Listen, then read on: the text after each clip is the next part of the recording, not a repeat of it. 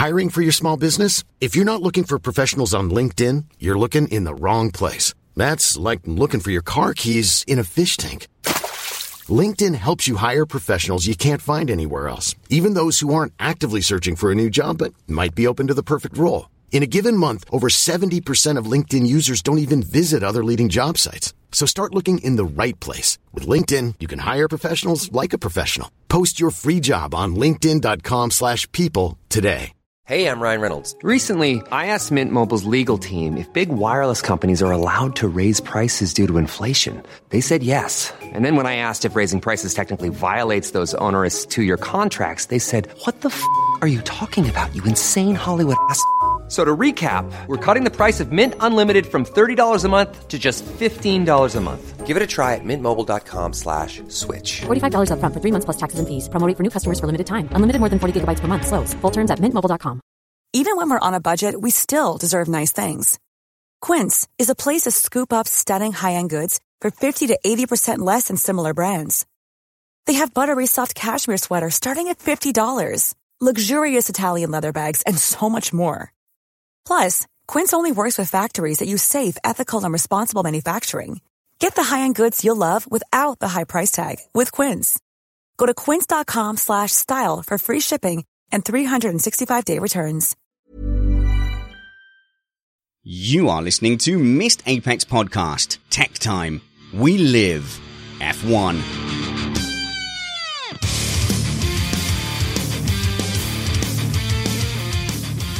Welcome to Missed Apex Podcast, brought to you by Half Fast Gaming. Partnering Tree Face Racing. Together, we'll go fully fast. I'm your host, Richard Spanners Ready. And don't be fooled. Yes, it is me hosting Tech Time. Uh, we'll bring on our tech expert in just a moment. But let me make it very clear to you that we are an independent podcast produced in the podcasting shed with the kind permission of our better halves. We aim to bring you a race review before your Monday morning commute. We might be wrong, but we're first. Uh, we're joined by, of course, tech expert from motorsport.com, Matthew Summerfield. Uh, hey, Summers. Hey, Spanners. Good to meet, see you again. Good to meet, see me again. See yeah. right. So we are completely thrown by the fact that it's me doing tech time. For those of you who don't know Matthew Summerfield, he is the man that Fernando Alonso called Twitter clown of the week, but you are also a regular tech analyst for motorsport.com.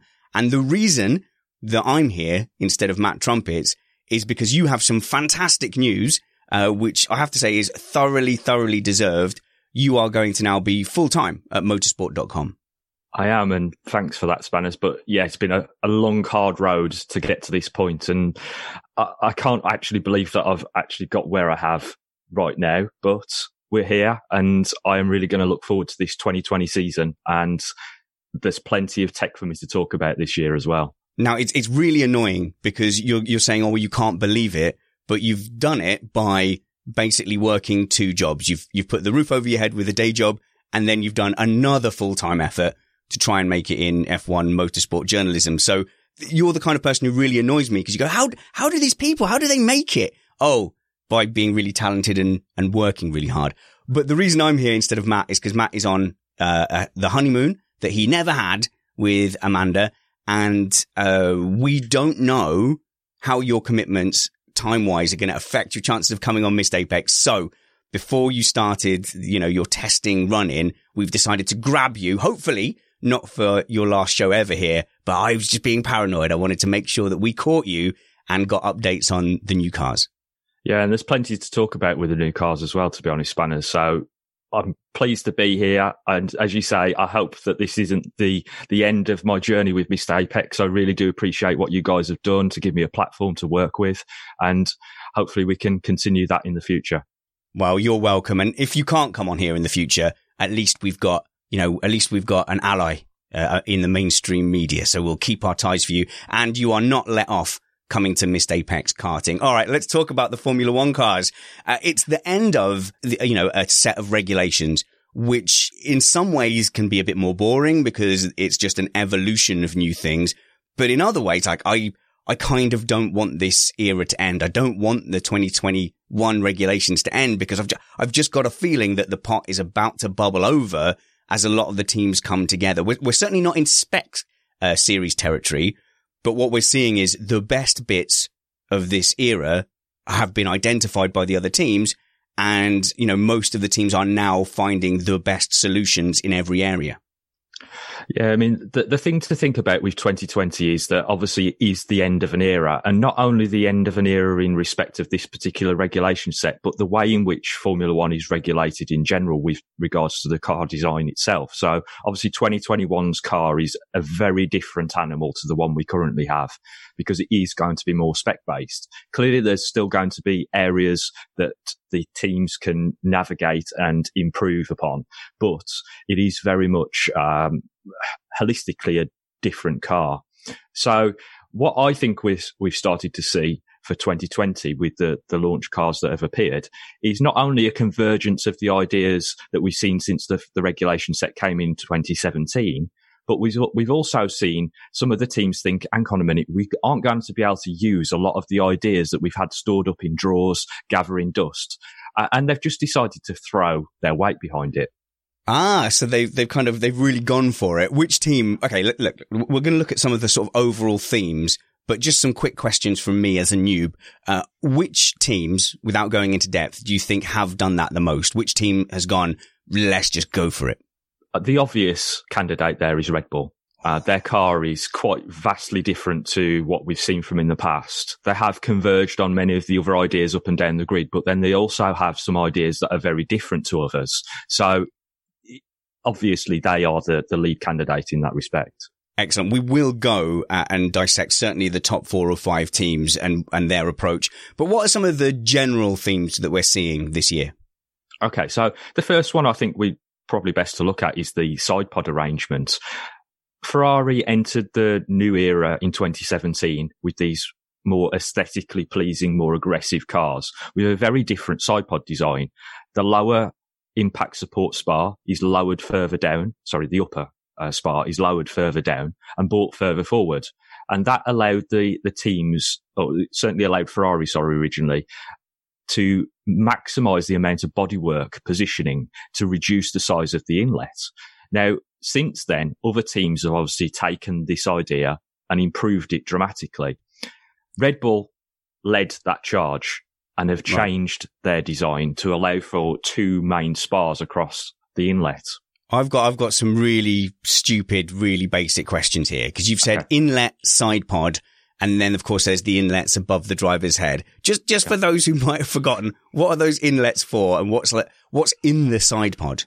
Okay, the side pod ha- generally houses things like the air to air coolers. So whether that's a radiator or an intercooler to that, that uh, cools the charge air that goes into the turbo. So that's important in terms of cooling the, the parameters of the internal combustion engine. On top of that, you have things like ERS coolers that some of the teams put in the side pods and some of them put them arranged around the bulk of the power unit itself. The airbox that you're talking about, the inlet above yeah. the driver, uh, is usually used for the purpose of charging air into the, the engine itself. And so the turbo.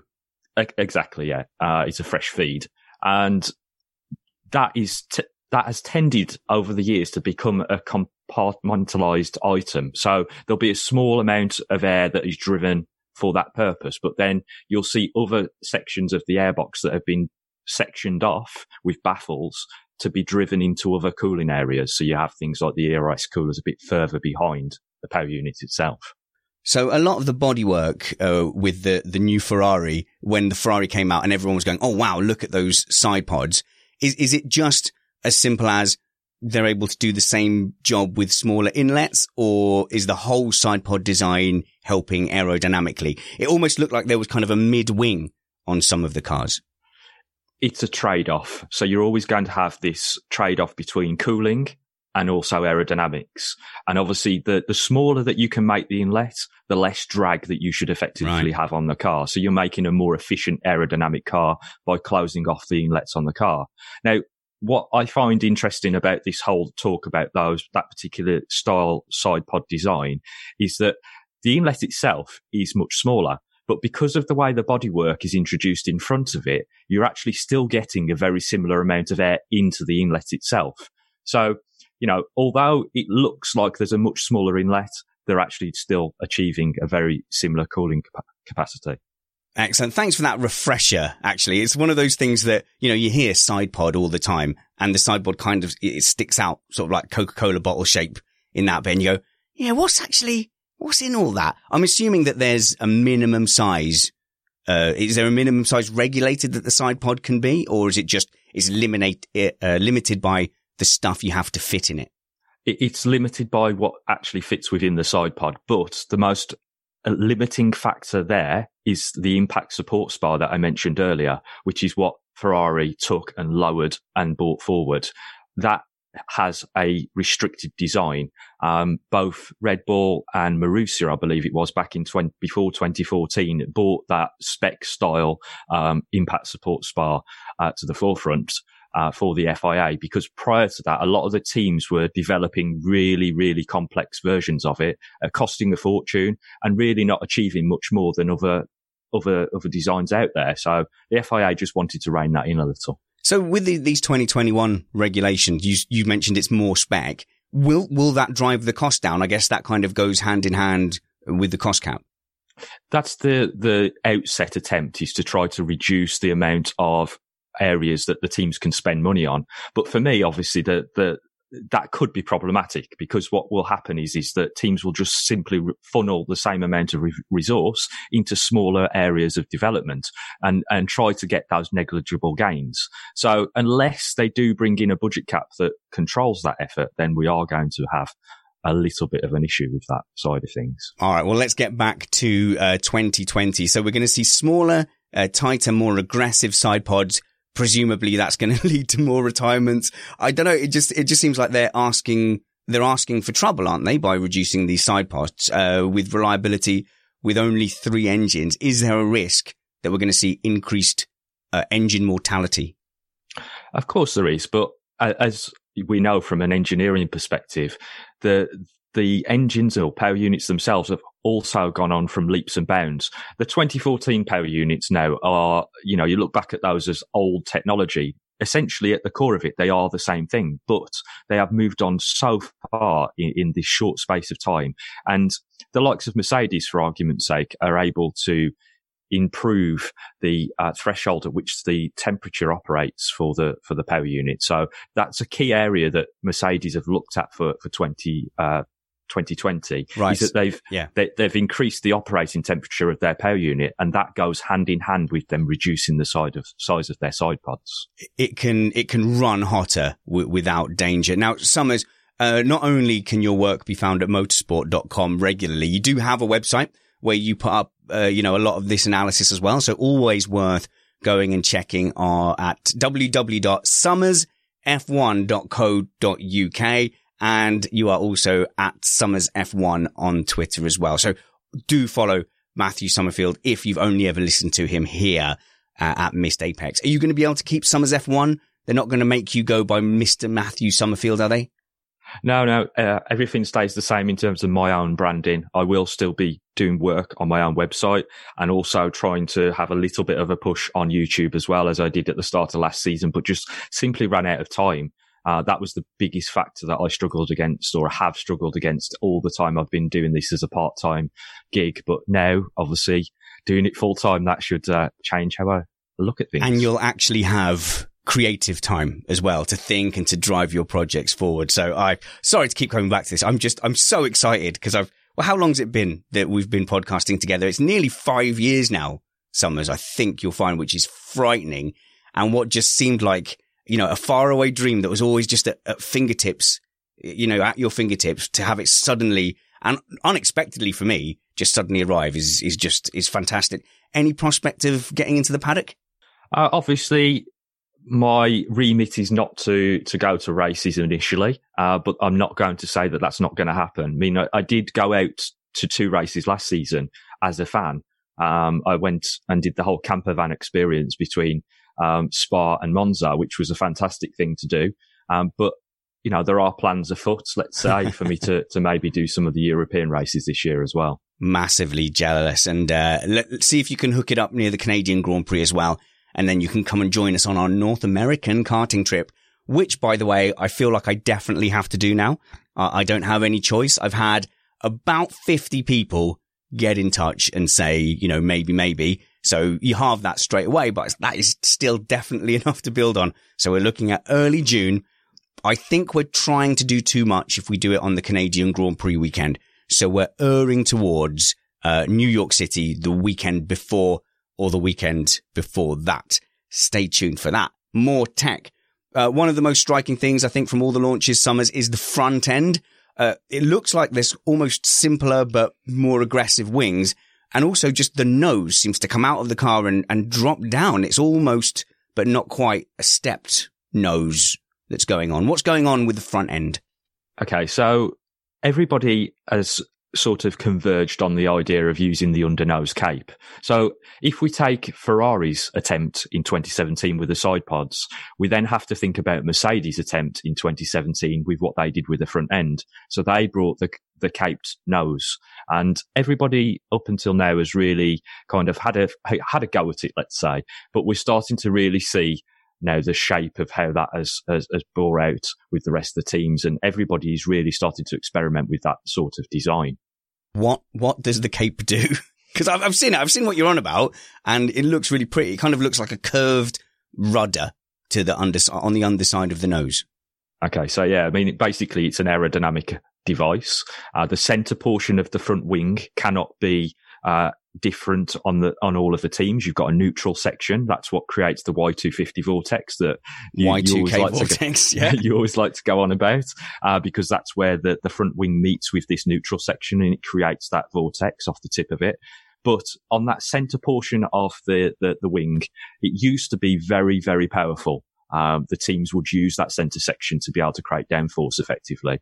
And what we've started to see with the, the cape sections uh, and the way that the nose tips are shaped and, you know, the nose in general is that they're using that to be able to create not downforce as such, but they're being able to change the way in which the, the airflow moves around that section of the car to influence the whole car you know, this is the thing that we have to think about when we're talking about uh, the Formula One car design is that the designers are trying to influence not only directly what they what you're looking at, but also the, the, the aspect of the car further downstream. So the likes of this cape influence the airflow around the rest of the car towards the barge boards and the side pods we've already talked about. And so you cannot just simply steal an idea from one car and strap it onto the other and it make it work. You have to make it work for your specific design. Right. But so we, we couldn't just go and nick the Mercedes one, put it on the Red Bull and expect the same result. It has to be integrated into your general aero philosophy. However, the teams are now all realizing that you need some kind of cape uh, in that area to feed back down. So the cape is nearly neutralized, I guess, to some extent. So we've come to that point in the regulation where the, the, like you said, the side pods, everyone's going for that more aggressive, smaller thing. Uh, everybody's going for this cape design to go down. So are there, are there any teams that are doing, uh, or are there any themes where you go, actually, this is an area of innovation still in 2020? You know, where one team could still turn up with a massive advantage or, or are all these areas really locked down? They're, they're never always locked down. There's always areas where the teams can make um, a percentage gain, let's say. But you do have to think of things in totality and not just one area. There's no silver bullet here available to any of the teams. But there are areas where you've seen from certain teams where they've made uh, gains because of small innovations. Let's say, let's let's take Ferrari for example. Uh, their car launched um, a, a, rather lengthy affair uh, in Italy. Oh, we all uh, liked it. We were all huge fans. Yeah, I love a ballerina dance going on before a I, car launch. I really like just just really kind of slow, boring monologues from just one guy on stage in an ill-fitting suit. That's my favorite. Anyway, uh, yeah, so yeah, they, they did that quite elaborately. But what I want to ask you is, there are certain folk out there who say that from a technical point of view, there's not a great deal you can tell from the launch. Obviously, once we come out for testing in Australia, you guys, you and uh, Piola, you're going to pick up things that have changed from between the launch and uh, and and the first race. But when you look at the launches, you're obviously looking at it through eyes that say, well, this is not the finished package. How much, how much do you really see and how much are you kind of just extrapolating from trends and overall chassis, chassis shapes? Uh, obviously, there's areas of the car that aren't locked down at that stage, as you say, and we are going to see changes between now and, and Melbourne. In fact, we'll probably see several changes between now and the end of the test, let alone the stuff that's shipped out for the first race. So, yes, there are areas of the car that we specifically look at target those areas because they are a trend. You see, you're starting to see it emerge on, on all of the cars. So you want to highlight those factors because they are important. However, there are areas that, like I was just mentioning with the Ferrari, they've come along with their Viking horns, which as you mentioned earlier, the airbox that goes over the top of the driver's head. Yep. They've got Viking horns that are alongside that, alongside ah. them to ah. drive the airflow towards the rear wing. Now, again, this is an idea that we've seen in the past and Ferrari have adapted for the current rule set. McLaren in 2005 had a very similar design, albeit a lot wider because that's what the regulations allowed at the time. But this isn't something that everybody can steal because let's say Mercedes wanted to, to approach this kind of design. Their design wouldn't allow it because they have a much wider airbox and the regulations only permit a certain size of, of bodywork in that region. So Ferrari are obviously got a very narrow airbox, which allows them to have these airbox horns. So, you know, just because it's on one car doesn't mean it can necessarily just be bolted onto the other. Right. Before we go on to, you know, some of the specific teams, I'll, I'll tell you from just a complete amateur, some of the things I've noticed just looking at the cars and you can tell me whether I'm right or wrong. The rear ends towards the end of the engine box, like where the driver's numbers are, all seem to be a little narrower and tighter this year. Yeah, uh, obviously that is something that the teams are always looking to do because of the way that they want to get the airflow into the center line of the car. So they're always trying to drive the packaging to allow them to do that sort of thing.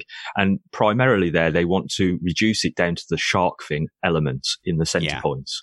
So that's why we start to see a narrowing as we go to the rear of the car. Now that is also aided by the lengthening of the of the wheelbase, which obviously everybody currently moans about how long the cars are they because really, they are. Oh, they're so long. Like I, I didn't realize if you put it up against like a family car, it's like twice the length. These these things are like are like rocket ships. But haven't some of the teams? Isn't it like the Mercedeses have led this long wheelbase charge? Uh, is there? A, I presume there's a limit to how much they're allowed to do. There's not a limit as to how much they can do. So how long it could to, be? Yeah, no, but the, mm. there's not a limit there either. There will be in the 2021 regulations, uh, but currently there's not realistically a, a, limit. There's there's a limit in terms of how well they can actually manage everything if they continue to make them look more like limos. Uh, yeah, uh, but what's the advantage of the longer wheelbase? It's primarily to do with airflow again, uh, to do with downforce. You know, you, are making the, the floor longer, so you're effectively creating more space for, for, for the downforce. Uh, obviously increases the packaging that they can, they, they can do as well. So that's what we've seen from Ferrari this year in terms of packaging. They've narrowed their gearbox, but in doing so, they've had to slightly lengthen the wheelbase again because right. you know, they've still got the same amount of internals to deal with. And, uh, something is telling me that a longer vehicle will, will deal with air resistance better in general. Like if you are on a bicycle and you go behind another bicycle, the two of you together, it's not just the rear one getting a slipstream. You both together benefit. So in 2021 though, are we going to see significantly, are we going to be surprised? Like, oh, these are like the short F1 cars of yesteryear with their big wheels we I think we will be quite surprised about the the visual aspect of how that changes things in terms of the length of the car, um, because it will be a quite a dramatic change compared to what we currently have. Excellent. Tell you what, why don't we move on to uh, some of the specific teams?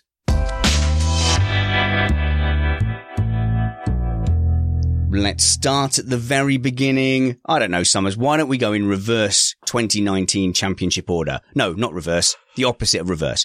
Let's go in reverse, reverse championship order and start with Mercedes. Apart from it looking very, very pretty, how are they looking from a tech point of view?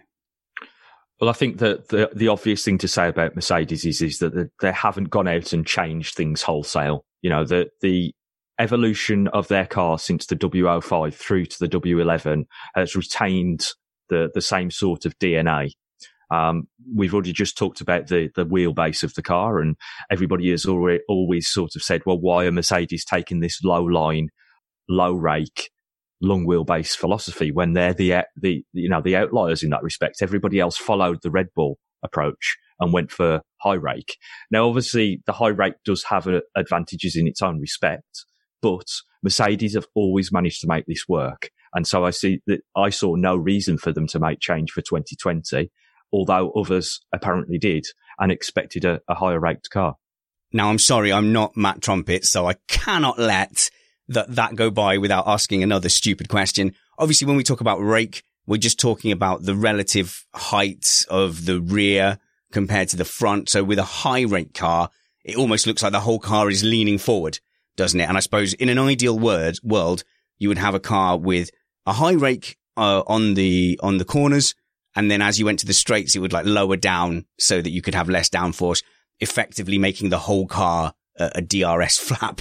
So the, the other teams have gone for this high rake and then hoping that it will kind of sit down a little bit when they go down the straights. So why, why did Mercedes not need that? And is there any disadvantage that the high rake, uh, the high rake teams are actually giving themselves by going for that philosophy? You've done Matt, uh, Matt Trumpets there and asked about 10 questions no, don't. right, right. Uh, Lee, Lee uh, this, I need it, to speak to producer Lee. Lee, can we get this, uh, can we get this edited out? There's no producer Lee. It's just me. All right. Sorry about that. Okay. Let's start with why don't Mercedes need that high rake?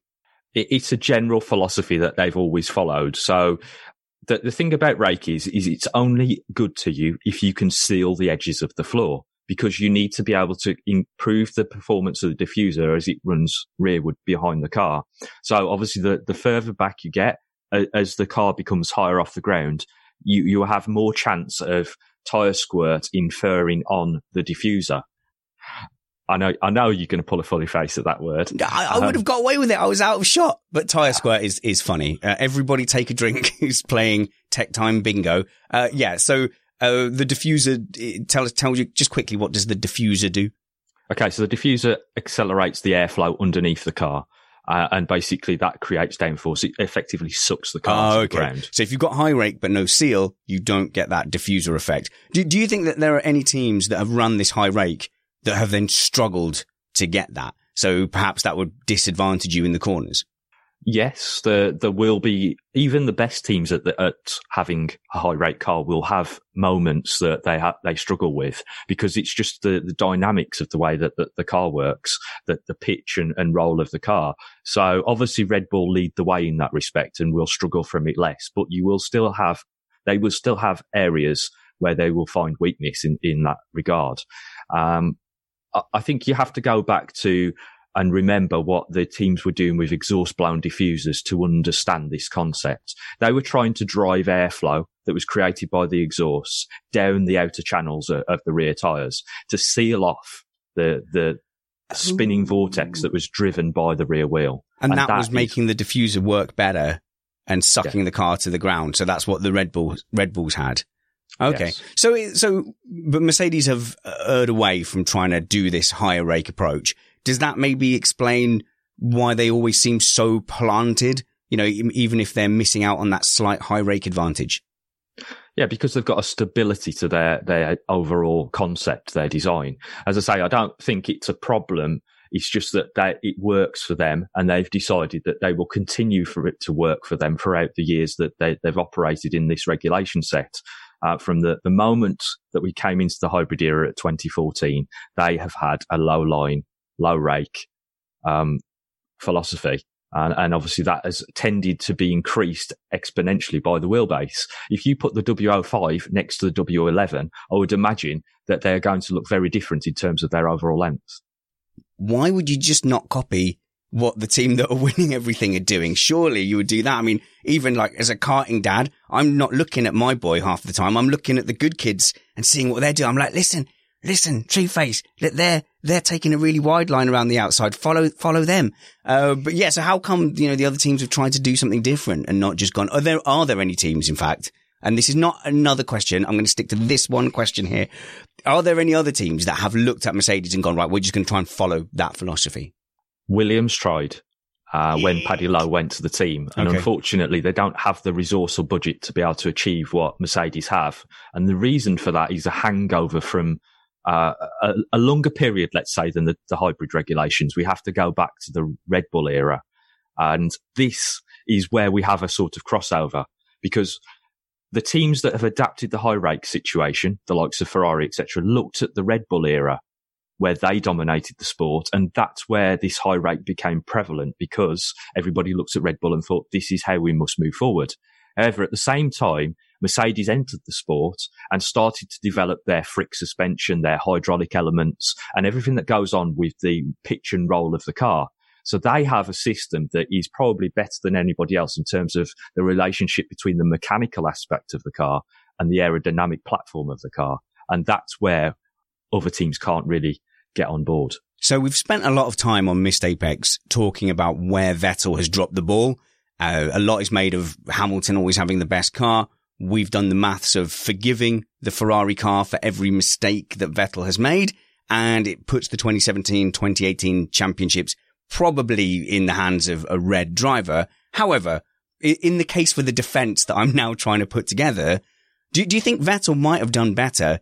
He's kind of lost that rear diffuser kind of advantage that he had at Red Bull. If you put him in a Mercedes where you, you don't risk losing the diffuser effect with a high rake, you know, is there any chance that Sebastian Vettel would have just been much more comfortable with this Mercedes philosophy? It's obviously a very difficult one to, to put in, into words. We've got, we've got time. It's all right. Oh, Let's go on. all, all, all I can suggest is is that when Red Bull were at their peak and it was Webber versus Vettel, uh, there was a switching point whereby Vettel became the number one driver in as much as that he was able to extract the absolute maximum from the package that they had at the time. And Webber couldn't drive the car in the same way that Vettel could. Now that tends then to lead to development issues because one driver can't drive the car the same way. And unfortunately for Red Bull at the time, Webber was actually the, the more prevalent development aspect of the, the package. He would develop the car more. Uh, and that's where we started to see the relationship between the two start to sour because obviously uh, Vettel was getting the results, but it was Webber that was putting in a hard, hard time to develop the car. And then there became this really uh, poor relationship between the two in that respect. Going to your question about whether wh- whether Vettel would do well in the, the Mercedes, I do think he would, but you'd have to argue at which point. If you put Vettel in the car alongside Hamilton in 2014 and allowed them to de- develop together at the same point, then perhaps we might have seen a very, very close set of championships. But if you'd have put Vettel in the car after Hamilton already had the, the head start on the development curve, then I'm not quite so sure we would be in the same situation. Yeah, it's it's such a you know an integral part of being a world champion like Michael Schumacher, Vettel, and Lewis Hamilton of working with your team and and building that philosophy. I remember in 2013, all Hamilton was saying in interviews, it was like, "Hey, how are you finding the facilities in the motorhome?" And his answer would be, "We need more downforce." His answer to everything was, "I needed to drive a car with more downforce, not just the, you know not just the best engine, not just the best qualifying pace." Because they were on pole for everything, weren't they, that year? And then couldn't hold it in the race. Uh, but this is why I feel like people are too harsh on Bottas when he's coming into basically into, into Hamilton's car, into Hamilton's team. And people are like, you know, oh, he's not that good. He probably is, he probably is good if you put him in there in 2014 and let him develop the car. Yeah, I mean, the, the same can be said about the relationship between Lewis and, and Nico.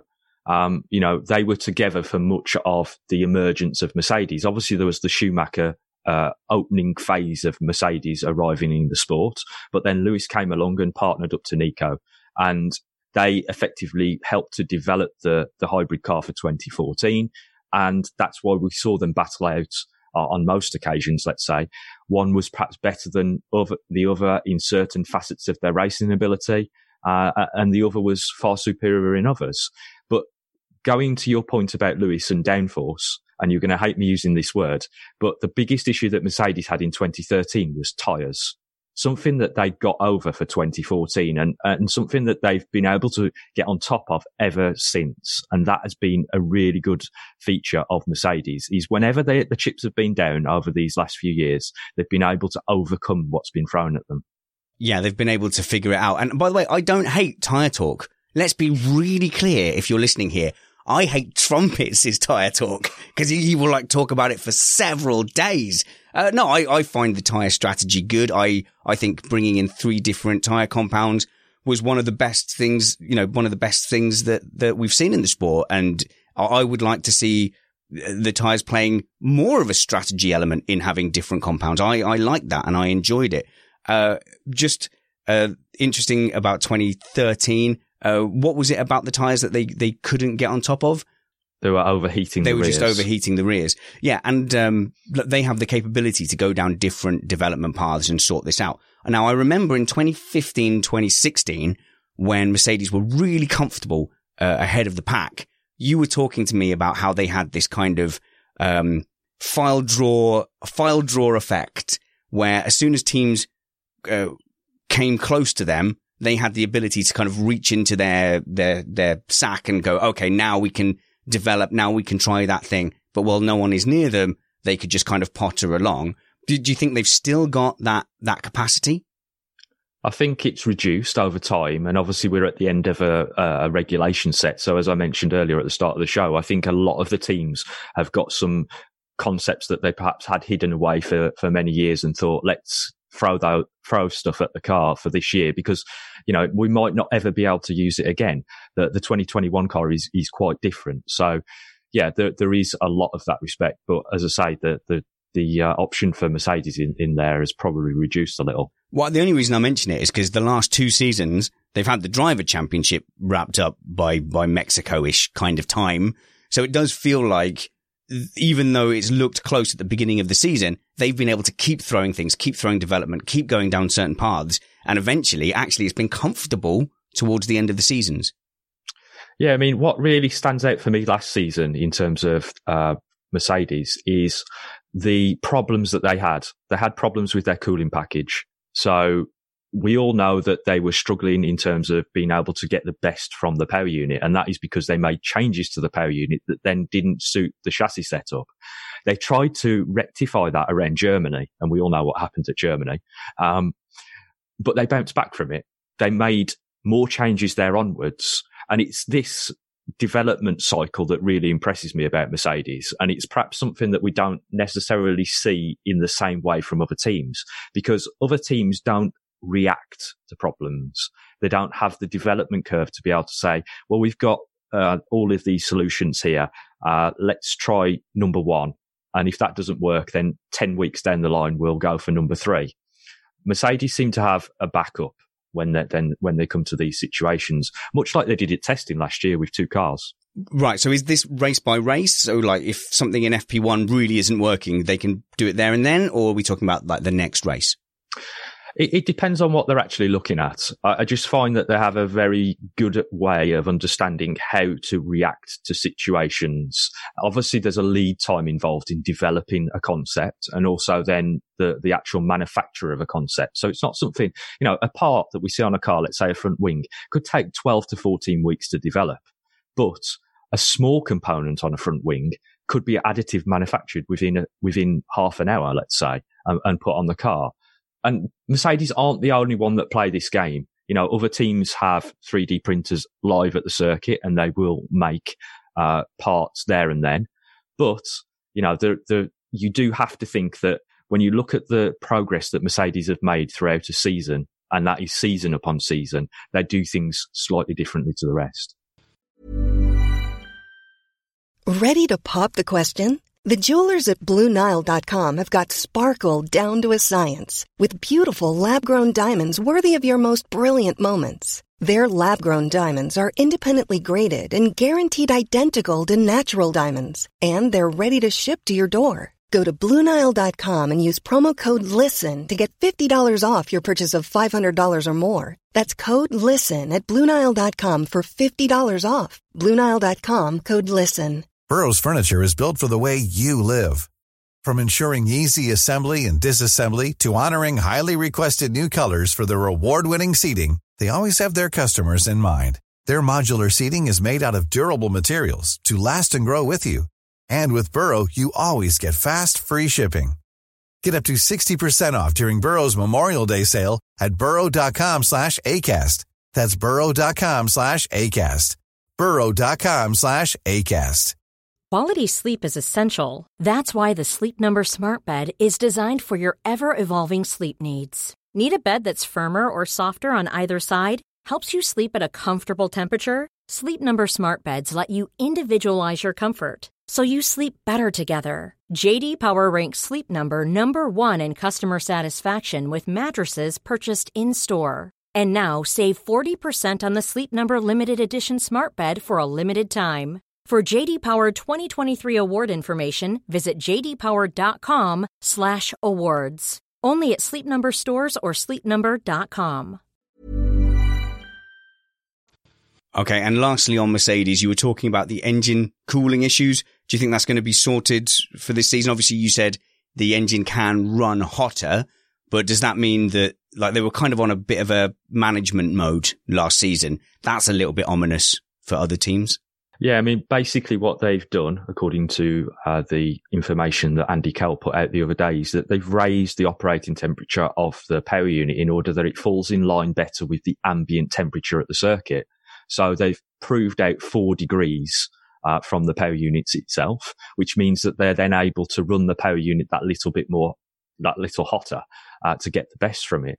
But like like any good team, they don't just take that on the chin and say, yeah, yeah well, we can run four degrees hotter. Let's stack, stick with the, the cooling solution we've yeah. got. No, they've gone and really shrunk the side pods down. Uh, and obviously gone to the same sort of level of cooling that they had before. That is that is pure design engineering. Uh, obviously, when I was doing engineering, uh, my job was always making sure that things could last, not reliability as such, but that it could last in different conditions and be replaced when it fails, that kind of thing.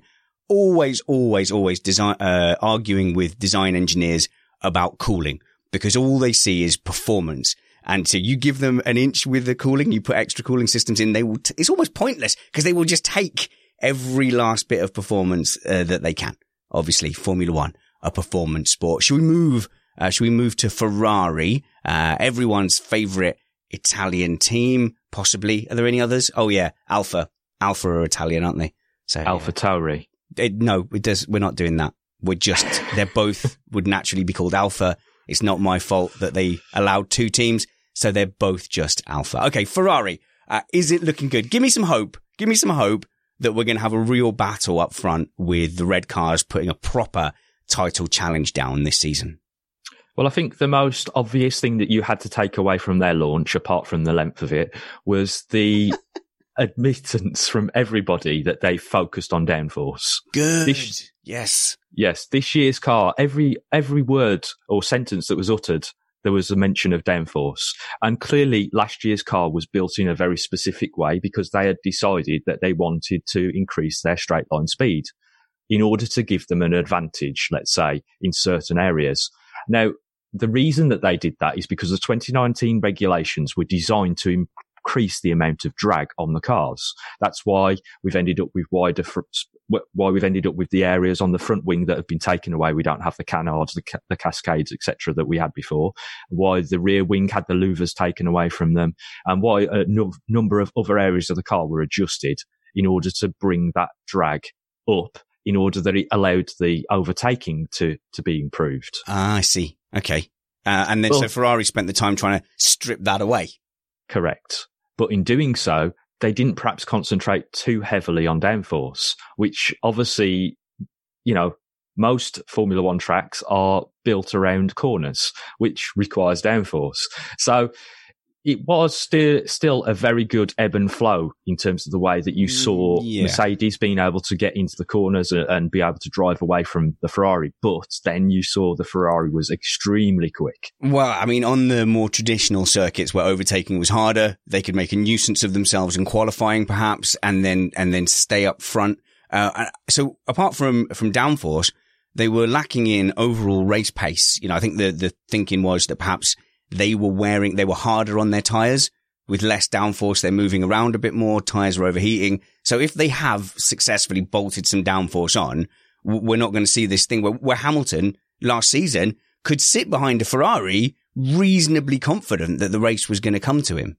Yeah. I mean, the the biggest thing that we have to think about with Ferrari in terms of their development cycle last year is that their sole focus was on adding downforce to the car, and it's when we saw them bring the Cape solution uh, and several other little bits associated to that to the car in the latter phases of last year.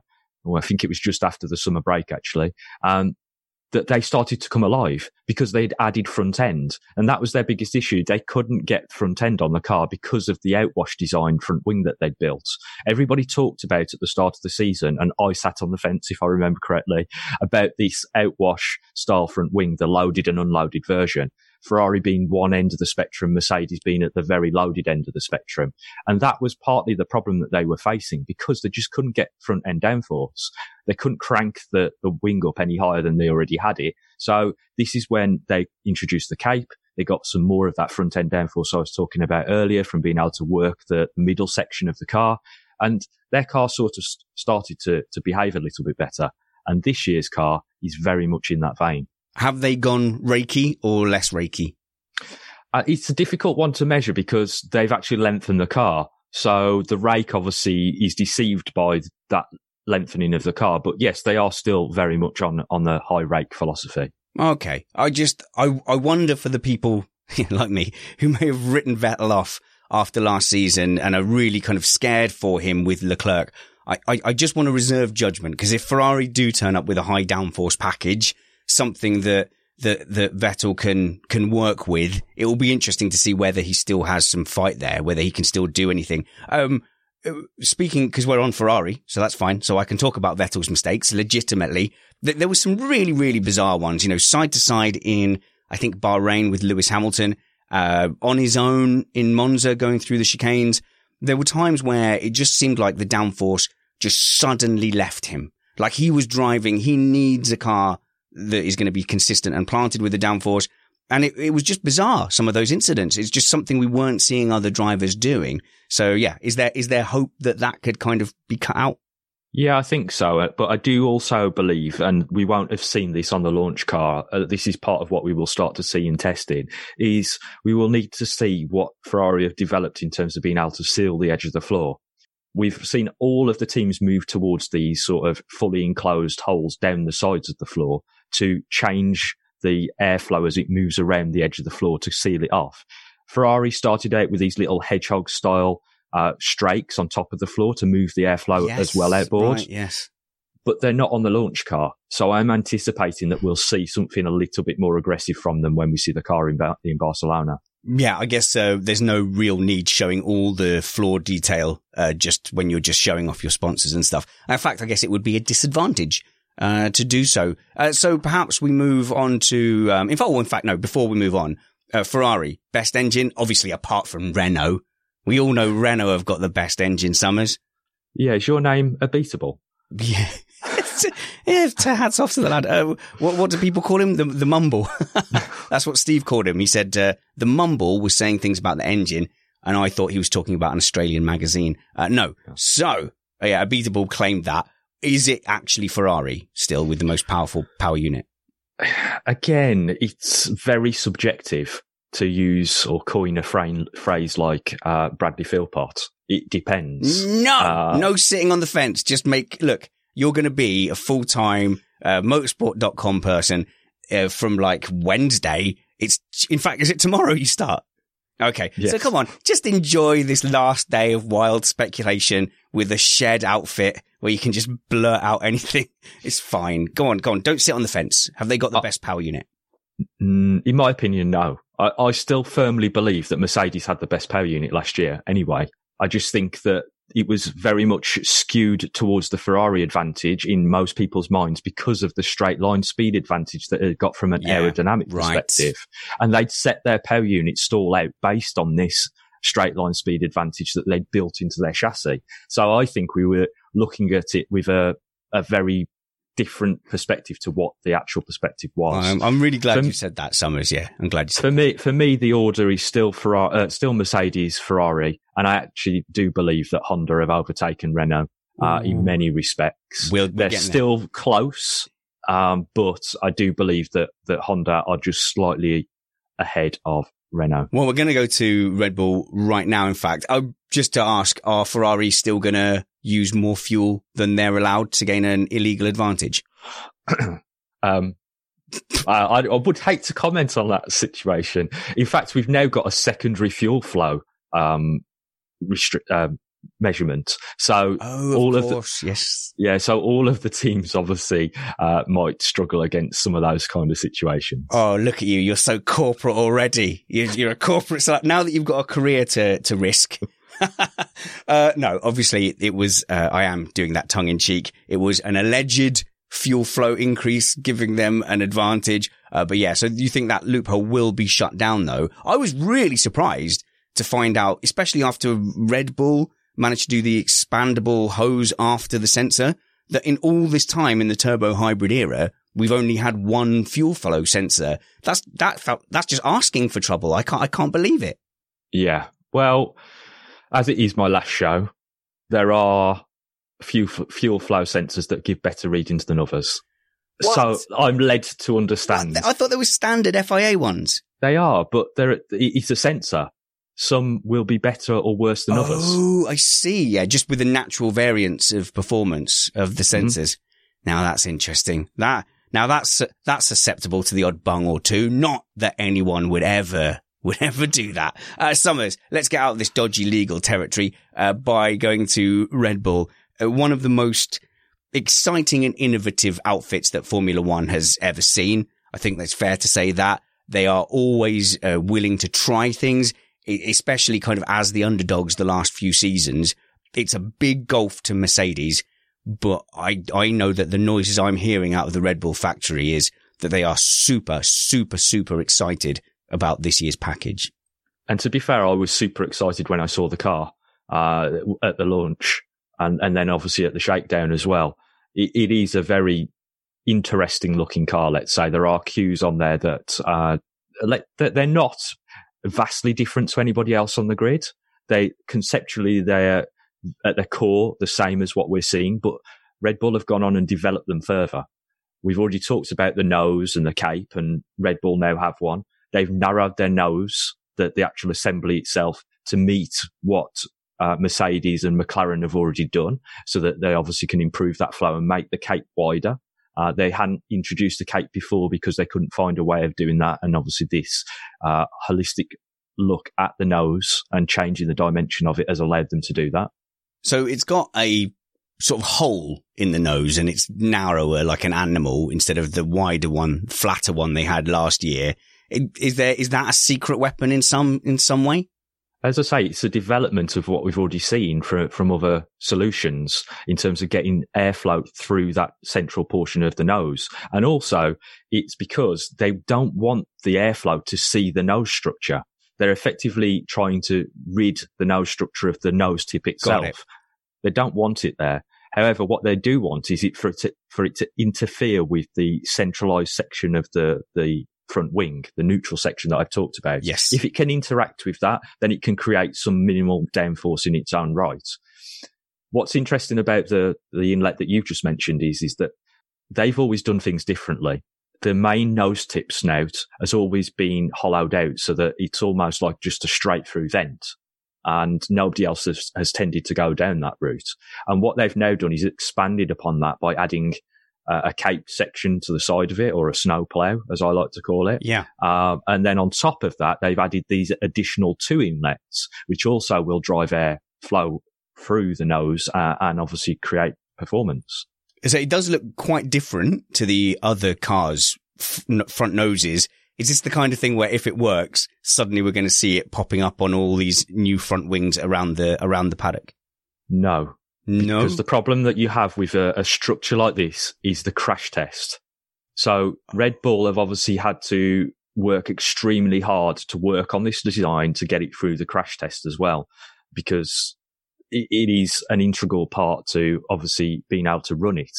And we've actually seen in the past that teams are, have designed noses that they then can't get through the crash test and have had to step backwards from, from what they, they've tried to introduce. And I think Red Bull were actually one of those. They, they, tr- they looked at yeah. a nose design and then had to go back to the crash test. I think, I think that was last season, actually. Yeah. So I remember, yeah, they had loads of attempts. They suddenly did it, but not with the, not with the design that they were looking at. Um, so we're hearing that Red Bull are really happy with the front end, which means that they'll be nice and pointy and aggressive into corners. Uh, what about the rear end though? Cause that was, that was super interesting. It, it looked like they were creating almost a second wing out of the suspension and wheel hubs. Yeah, well, again, it's a trend that we've seen for the last sort of perhaps seven or eight years, in as much as that teams are starting to raise the uprights. Uh, that allows them then to place the upper wishbone at a more aerodynamically advantageous position, almost at points perhaps, you know, not trying to recreate the beam wing like McLaren did in 2014 with those uh, very large fairings. But, They- you know, that, that was terrible. That was like a sail. they are trying to use them as an aerodynamic feature. You know, all of these changes that we're looking at are for aerodynamic purposes primarily because it will improve the way in which that the airflow moves around the rest of the car. So not only have they done what you mentioned and raised the upper wishbone to quite an extreme height, they've also done it at the front, at the lower end as well. The lower front leg of the lower wishbone is Oh. also much higher as well. So it allows the airflow to get underneath that towards the floor and the Coke bottle region, which is obviously going to improve uh, how the airflow moves and the performance they get out of the floor and the diffuser as well. But on top of that, all of this unifies how they're using the brake duct winglets. If you look at all of that stack on the brake ducts, Yeah. uh, further exposed to the airflow than they have been before, which obviously improves the relationship with the surrounding componentry. But on top of this, I also feel that there might be some kind of mechanical aspect to what they're doing. You know, clearly most of what Formula One teams do is in order to improve the aerodynamic output of the car. And we tend not to think too drastically about the mechanical aspect because, you know, it's a suspension. What more can you do with it? However, there has been talk in recent years about rear wheel steer, primarily from the Mercedes. It's not rear wheel steer as people would think. So it's, It's not, not- like a milk float with or, No. or a forklift. We're, we're not connecting it to the steering wheel and using Okay. it to, to actually ch- turn the wheels. But from, from a camber adjustment point of view, you can sort of simulate a small level of rear wheel steer. And obviously the way in which that they've approached the design of their, uh, pu- push rod, um, from being in a very forward position at, at the inboard section to obviously this much higher position at the outboard section you know, I do think that there is potential there for them to have maybe looked at Mercedes design and tried to, to emulate that performance. I tell I tell you what, Summers, I think I've done pretty well. I've been keeping up with you, but just that that last bit with the stacks and the air ducts and the and the words that didn't even register. That you've just start, you've started to lose me. Uh, future, you said since this is my last show, we have to stress this isn't definite, and if we ever have the opportunity to have you more, we will grab it. We will grab every second. We will we'll do a five second tech time with Summers if we can. Don't fear though, out there in, uh, out there, uh, listening, you tech fans. Missed Apex is not abandoning tech, uh, altogether. There is provision for good t- tech analysis with authority on Missed Apex podcast. Come what may. So, so don't worry. Uh, and obviously Matt, uh, again will be the, the guy leading that. I've done my best here to make sure we get definitely one more good chat with, with Summers. So Aero aside, Aero, I'm going to miss that accent. I'm going to miss the, I'm going to miss that accent on the show. What am I going to do now? I'm going to have to just mock the next person's regional accent. Uh, I have to tell you, I have, I have given a character in my latest zombie audio book your accent, Summers. So you are, yeah, yeah. You're defending, you're defending an outpost, but I hate to be a spoilerific, but your character is doomed. Oh no! Oh no, I Sorry. must run away. I've got to run away. The general's coming to save us. Right. Uh, last bit, last bit on Honda, uh, Honda Red Bull. So the Honda bit of the Honda Red Bull. How are they doing? Uh, firstly on reliability, I, I've heard that they are running thousands of miles on the dyno. So they are running as well as they want for as long as they want, which is fingers crossed. That's looking good for a three way title scrap. Yeah, totally. I mean, obviously that's where they've always really fell down is in terms of being able to push the power unit harder. I'm also hearing that they're going to have a proper party mode uh, for qualifying this oh, year as well. okay. Uh, what, uh, what is it? What is that? What is a party mode? it, it basically uh, everything turned up to 11. Let, let's Right. crank it up and go. Uh, something that Mercedes kind of had and everybody tried to copy. In other words, let's just throw everything at it for qualifying. Uh, requires them to, uh, manage the energy situation quite well on an outlap, uh, to be able to then obviously just throw the, the whole thing at it for a qualifying.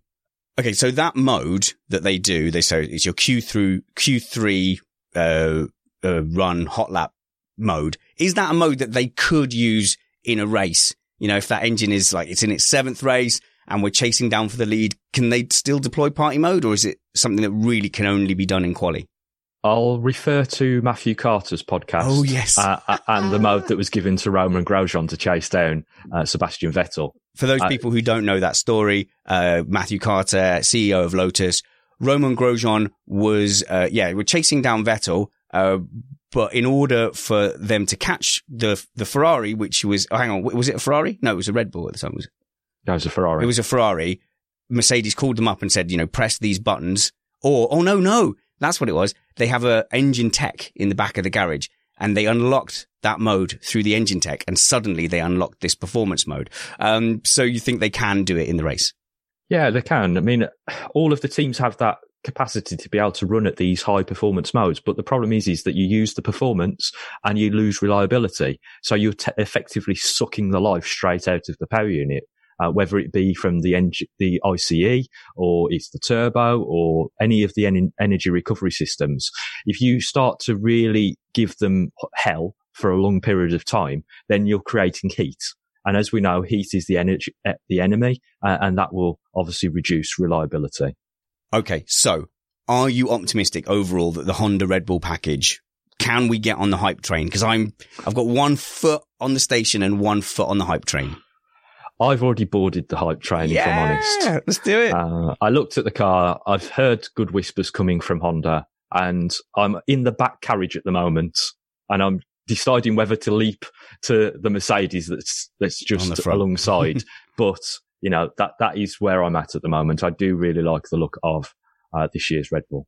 That's fantastic. Thank you so much for this tech analysis and jumping on at short notice as well. At Somers F1 on Twitter and it's somersf1.co.uk uh, for all the F1 stuff. Uh, where do you do all your, you still doing all that FIFA stuff where it's like, oh yeah, respected tech analyst Matthew Somerfield, but uh, come watch me play FIFA as well.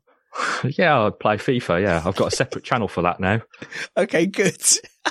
so what? There's just you playing a video game, and do you do you chat alongside it? Do you like take a shot and go, "Oh no"? I, I comment, I commentate as I'm playing, and yeah, and I've actually modded the game. I've got the National League in my game, the non-league, t- the non-league teams. Oh right, okay. Wh- wh- Who's your who's your team in football? So, Solihull Moors. It's got to be a Midlands club, hasn't it? Fair enough. So was okay. Good. I thought I was struggling as a Colchester United fan, uh, but go and catch up. Where's that YouTube channel, by the way? What, Uh, I- that is, you can find a link to it from my other YouTube channel, Okay. which is obviously Somers F1.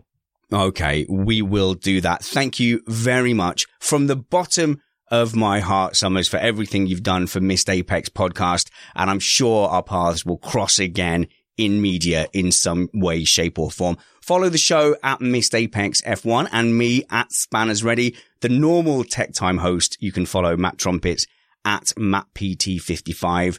And we have groups on Facebook too. And you can be my Facebook friend. Search for Richard Reddy. Uh, we'll be back here in the shed for a live stream on Sunday with Matthew Carter and we'll be doing a mini testing review uh, early in the week as well. And then the following week, we're going to have uh, the review of the second week of testing. All these shows schedules should be on the website, uh, by the time you see this episode, uh, which means you don't have to ask me anymore. You can just go onto the website and find out. But wherever we see you next, work hard, be kind, and have fun. This was Tech Time, or the best Tech Time I could manage. Sorry.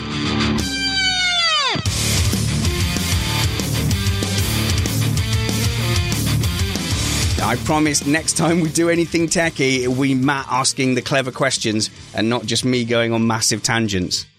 No, I, I think that worked in a lot of respects. oh, okay. I mean, that's, did. that's sort of damning with faint praise. That's when uh, I said to Kyle Power earlier, I said, I, I, there's no point me getting my own kart suit because in any kind of racing cover pants, I just look like a Teletubby of that color. And he said, no, no, because you, you wore that, that Red Bull cart fight, uh, kart suit that I lent you and you looked fine. I was like, well, that's not, that's not praise, is it? You know, you looked fine, like really hesitant. Yeah, that tech time kind of worked. Flexibility is great. That's why there's yoga. Flexibility for your insurance coverage is great too. That's why there's United Healthcare Insurance Plans. Underwritten by Golden Rule Insurance Company, United Healthcare Insurance Plans offer flexible, budget friendly coverage for medical, vision, dental, and more. One of these plans may be right for you if you're, say, between jobs, coming off your parents' plan, turning a side hustle into a full hustle, or even missed open enrollment. Want more flexibility? Find out more about United Healthcare Insurance Plans at uh1.com.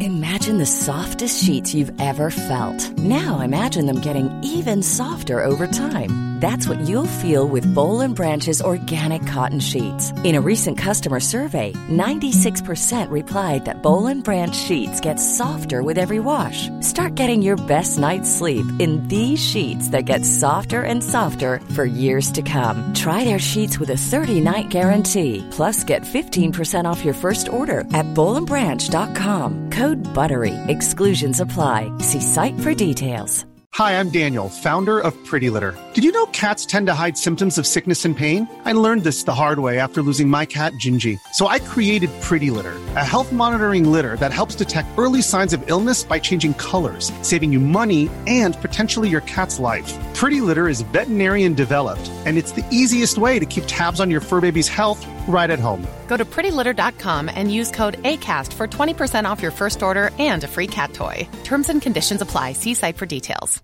Hey, it's Paige DeSorbo from Giggly Squad. High quality fashion without the price tag? Say hello to Quince. I'm snagging high end essentials like cozy cashmere sweaters, sleek leather jackets, fine jewelry, and so much more. With Quince being 50 to 80% less than similar brands and they partner with factories that prioritize safe ethical and responsible manufacturing i love that luxury quality within reach. Go to quince.com slash style to get free shipping and 365 day returns on your next order. quince.com slash style